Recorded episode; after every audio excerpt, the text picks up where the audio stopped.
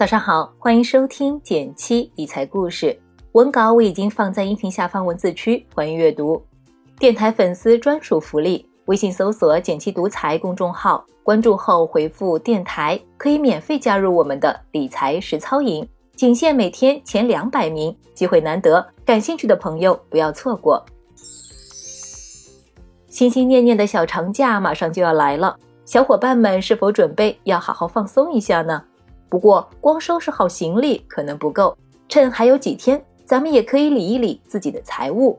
我为大家整理了一套理财计划，顺便再附赠几个小贴士，祝你度过一个省心又赚钱的五一节。今天就来聊一聊吧。提醒一下，这里提及的理财产品仅为示例，并非推荐，投资有风险，决策需谨慎。先来看看理财篇，第一类可以选择的理财产品是国债逆回购。建议最晚的投资时间是四月二十九日，也就是周四下午三点半之前，最低一千元起买，收益可能有惊喜。每次长假之前都可以关注一下它，不但假期有收益，账户里这部分钱在节前还能用来投资，挺方便的。虽然它的收益平时不温不火，但在节假日前往往会明显提高。比如今年元旦年化收益率达到了百分之四以上。现在证券公司 APP 里通常都有一个国债逆回购的专区，点击进入，挑选利率高的或者适合自己的期限就可以了。我们也做了点功课，你可以看一下文稿中的图片。温馨提示：周四是节前起息的最后购买时间哦。第二类可以选择的产品是银行理财，建议最晚的投资时间通常是四月二十九日，也就是周四下午三点到三点半。最低零点零一元起，部分产品假期可取现，具体要看产品条款。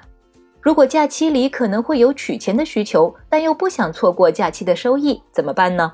可以试一试银行理财，不论是收益还是功能，银行理财最近都进步了不少。比如招商银行有一款活期产品招招宝，近七日年化收益率是百分之三点一七，比余额宝整整高出百分之一。这款产品的背后是五个活期理财产品，它们的主要投向都是存款、国债之类的投资品。虽然不保本，但风险很低。就算是在假期里，每天最高可以随时取出五万，基本也能满足普通人的应急需求了。当然也有缺点，就是节假日期间存入是没有利息的，所以还是要注意购买时间。现在有好几家银行都已经有了类似的产品，大家可以根据使用习惯来挑选。当然，不同产品的功能可能有一些细微区别，记得仔细看介绍哦。第三类可以选择的产品是创新型银行存款，假期里也可以随时存取，最低五十元起。如果错过了上面两类产品的购买时间，或者假期里突然拿到一笔钱想存一存，该存哪里呢？可能只有沉寂了很久的创新型银行存款了。这类存款通常是由民营银行发行的。就是相对同期限银行理财来说，收益更高，而且稳定。当然，对于有一定期限，比如一年的存款来说，没存满提前支取的话，只能拿到活期利息。所以存的时候留意期限，匹配好自己需要使用资金的时间。另外，单家银行五十万以内都是有国家的存款保障制度保驾护航的。不过缺点也十分明显，就是存取流程复杂了一些。通通都得经过电子账户，而且这些存款在大平台上渐渐销声匿迹，只能在民营银行自己的 APP 上找到一些产品。我在文稿里放了一张目前还可以买到的创新存款，你可以看一下。整体来说，这类产品还是在逐渐减少，有些能买的产品额度也不多，完全靠抢，且买且珍惜吧。接下来我们简单讲讲旅行篇。五一节除了做好资金安排。出门旅游之前，也别忘了给可能出现的意外做准备哦。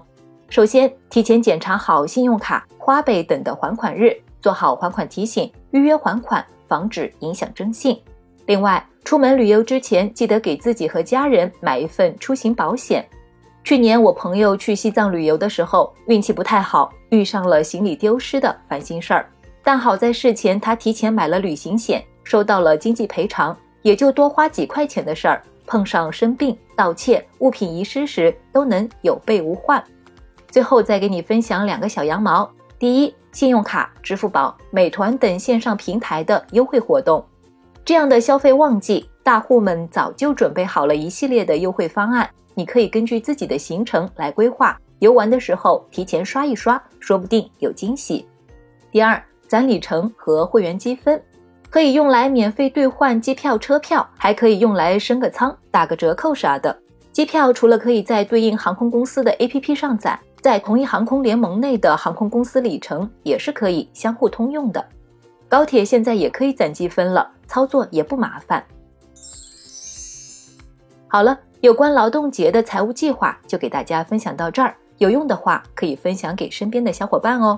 点击订阅电台，每周一到周五，简七在这里陪你一起听故事、学理财。我们明天见，拜拜。